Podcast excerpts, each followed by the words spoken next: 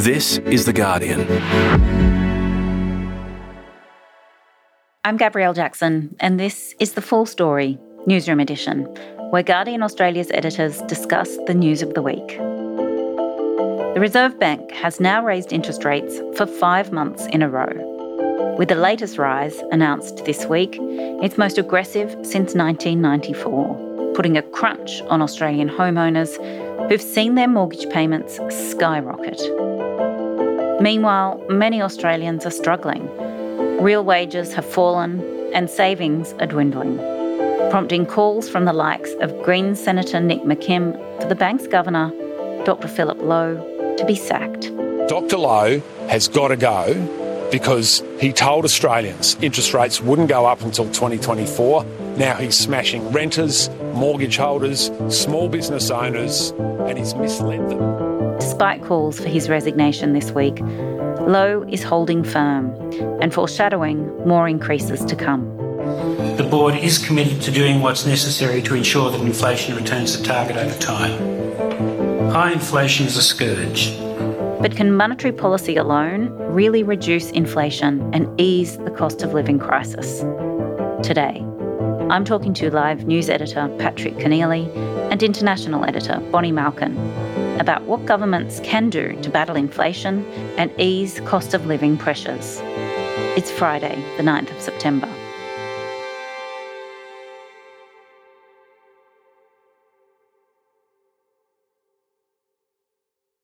We have a slightly different lineup on the newsroom edition today. Good morning, Patrick. Thanks for having me, Gabs. I'd just say to start with, I'm not an economist.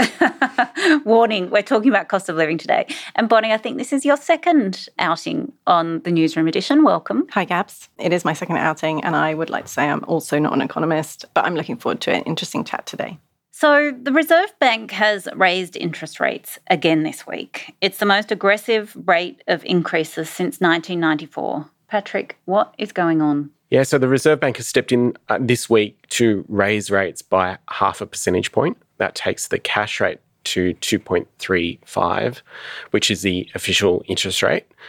For people who have mortgages, their mortgages are going to be higher than that. Uh, it's going to have a real impact. The reason the bank is doing this is to try and rein in inflation, which they're worried about. They want to bring it back down to the target band of 2 to 3%. And inflation is what is driving a lot of these kind of cost of living pressures that we're seeing in supermarkets, in petrol, in a whole lot of day to day goods that people rely on. And so what does that rate increase actually mean in real terms for, you know, the average Australian? So according to Rate City, which is a comparison site, the latest increase will add $216 a month to an average mortgage of around $750,000. That sounds like a lot of money, and it is a lot of money, mm. but you've got to remember that property prices in Australia, particularly in capital cities, are, are quite high to begin with. And there are also a lot of people who are on currently on fixed rate mortgages, a lot of which are going to expire by the end of this year. And so they will have a real shock when those fixed rate mortgages expire and they end up paying in one hit almost $1,000 more mm. a month. It's going to be a tough Christmas for a lot of people. Bonnie, what's driving this high rate of inflation? Inflation is kind of subject to several different pressures, and um, there's several things at play. What's been happening is inflation has been rising slowly um, over the last few years. I think you remember during the pandemic, there was disrupted supply chains, and there was lots of food that was left to rot in fields. There was panic buying, and all of that kind of you know drove up the price of food. Um, and energy prices have also been rising at the same time. Then, of course, the beginning of this year, Russia invaded Ukraine, and that made it all worse. It affected Ukraine being able to export grain. It also affected grain exports from Russia, obviously, and energy exports from Russia. Obviously, um, the EU has put a ban on coal um, from Russia, and there's also kind of a bit of a war going on over Russia's natural gas. So, all of that has driven up the prices of things that everybody uses. Everybody needs fuel and everybody needs food. And so that means that across the world, lots of countries are dealing with these inflationary issues. And there's also China's zero tolerance approach to COVID, which has been causing ongoing supply problems every time a major city gets locked down. Yet another international factor out of our control. So, Patrick, if the biggest causes are all global and it is mainly supply issues affecting inflation, how is Australia's central bank raising interest rates going to fix the problem? Well, it's a very good question. I like this quote from the US Federal Reserve Chairman Jerome Powell, who famously said that we understand better how little we actually understand about inflation. So even central bankers acknowledge that there's a lot about inflation that they don't really understand. So what the RBA is doing here is they're targeting the demand side. By raising interest rates, households will have less to spend on discretionary items, eating out, entertainment, which has actually been going quite strong. If we look at the latest GDP figures which came out this week, people are, after the pandemic, going out and enjoying themselves. They're going to pubs, they're going to restaurants, they're spending a lot of money. It's called revenge, revenge spending, revenge holidays, revenge eating out. But the RBA can't do anything, obviously, about oil and gas prices. They're set at an international level.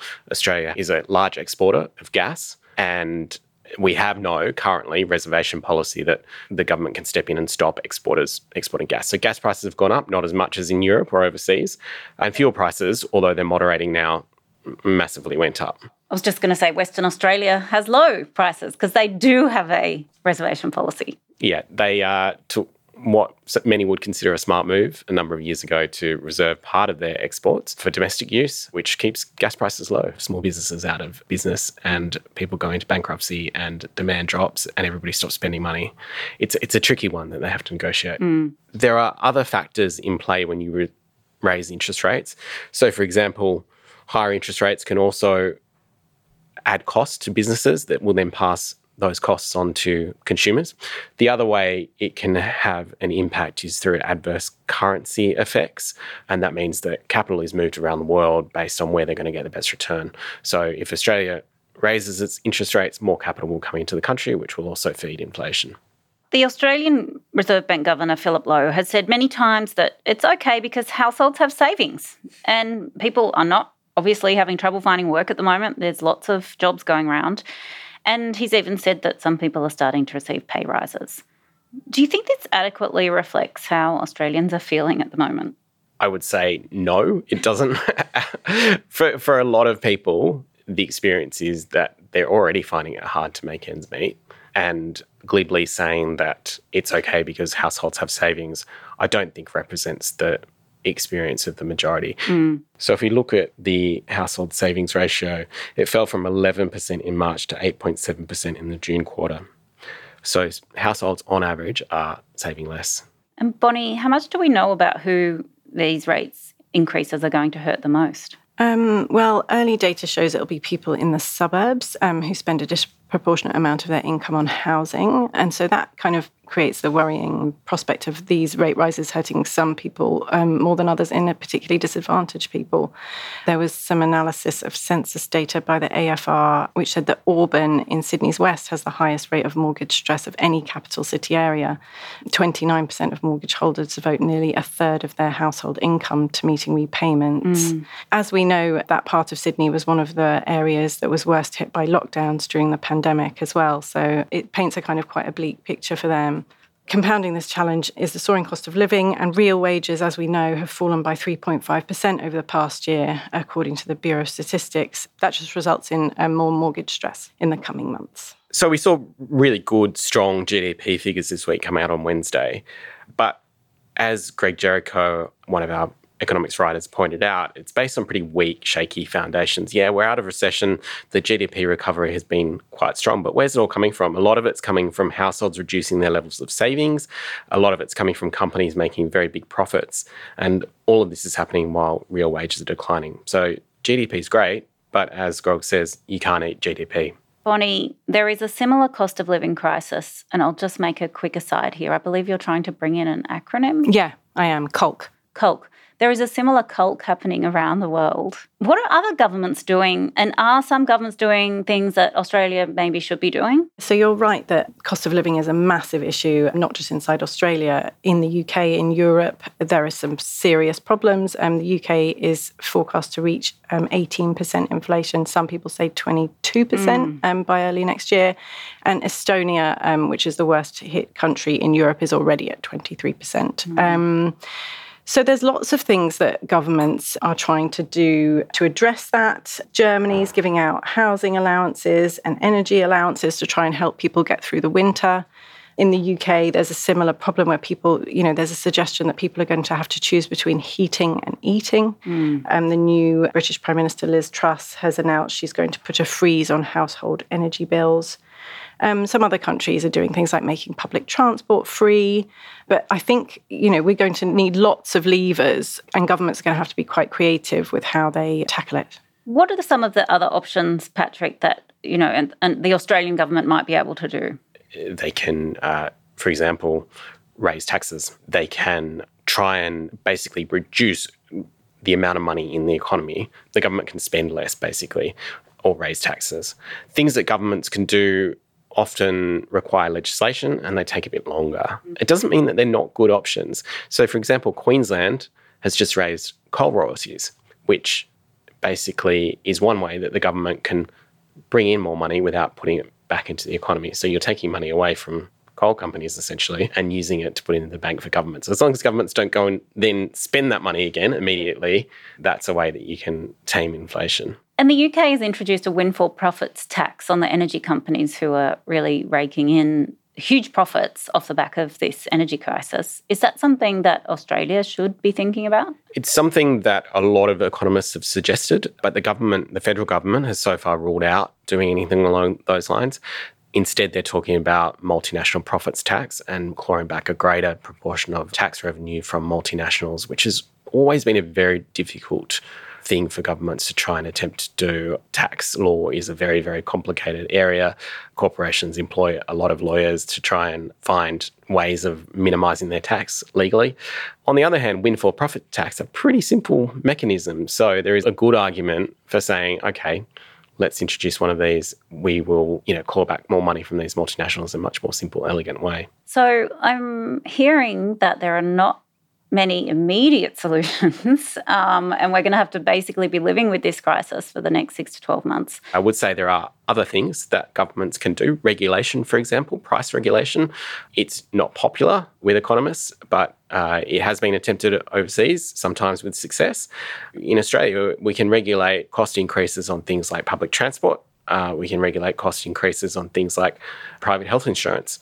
And governments can step in in those areas to actually stop inflation from getting out of control. In energy prices, that's another good example. Governments can step in and say, okay, you can only increase energy prices by 2% this year. It's interesting you should say that, Patrick, actually, because um, the pound received a much needed boost um, from reports that Liz Truss was going to um, put in this energy bill freeze.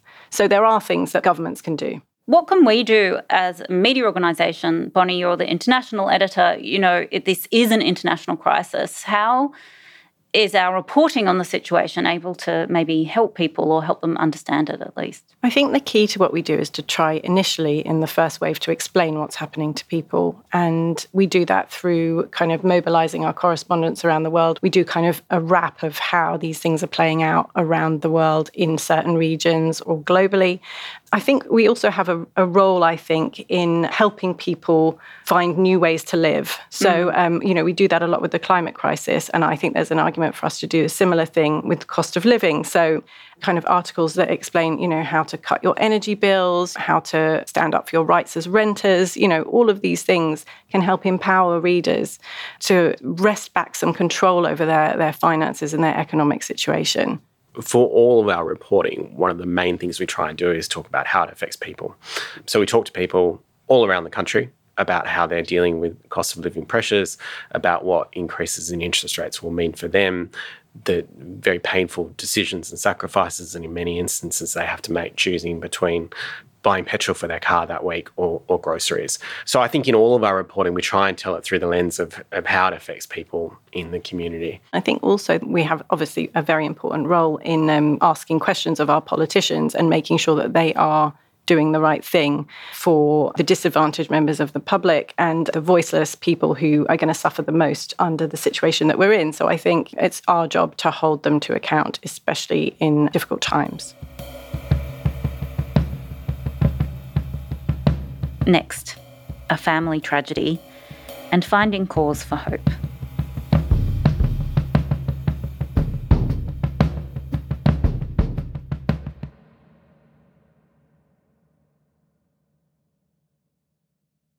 Okay, now we come to what we can't get out of our head Bonnie, I believe you have a sad one for us today. Yes, um, I thought that I couldn't not talk about this story. On the weekend, The Guardian in London launched a piece by P. Mills, who's the Saturday magazine editor.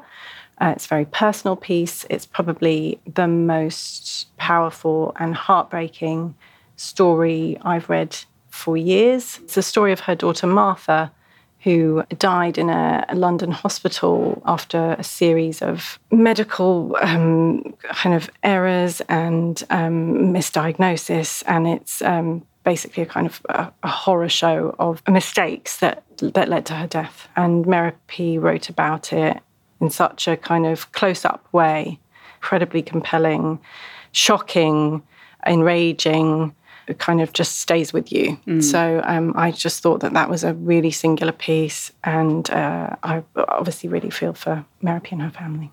Yeah, I think I'm the same. That's certainly something I can't get out of my head this week either. Patrick, we're going to make you choose something else, and hopefully something with a bit of hope. The one I thought about a lot this week was um, a piece from Donna Lu, our science writer in Melbourne, who wrote about a, a breakthrough which uh, researchers in Melbourne have developed panels which create hydrogen from humidity in the air using solar energy as well. So it's a breakthrough which kind of could have bigger implications for the way we power our homes. So much of our climate coverage at the moment prompts despair Clive Hamilton, um, a, a, very prominent public intellectual in Australia, has um, written about how he had to stop working in the area of climate science for the last kind of um, decade because he was just so depressed by it mm. um, and frustrated and enraged by the lack of action. Um, but a story like this proves that there are so many great scientists and researchers and engineers out there doing like so much great work and we have this fantastic technology that just needs to be deployed at a really large scale um, very quickly. So uh, I found it a hopeful piece yeah. and kind of enlightening and, and fun. And uh, yeah, I'd encourage everyone to go and read it. Well, thank you so much for joining us today, Patrick. Thanks. Thank you, Bonnie. Thanks, Gabs. That's it for today. Thanks so much to Bonnie and Patrick for joining us. This episode was produced by Miles Herbert and Daniel Semo. The executive producers are me, Gabrielle Jackson, and Miles Martignoni. I hope you have a great weekend, and we'll see you on Monday.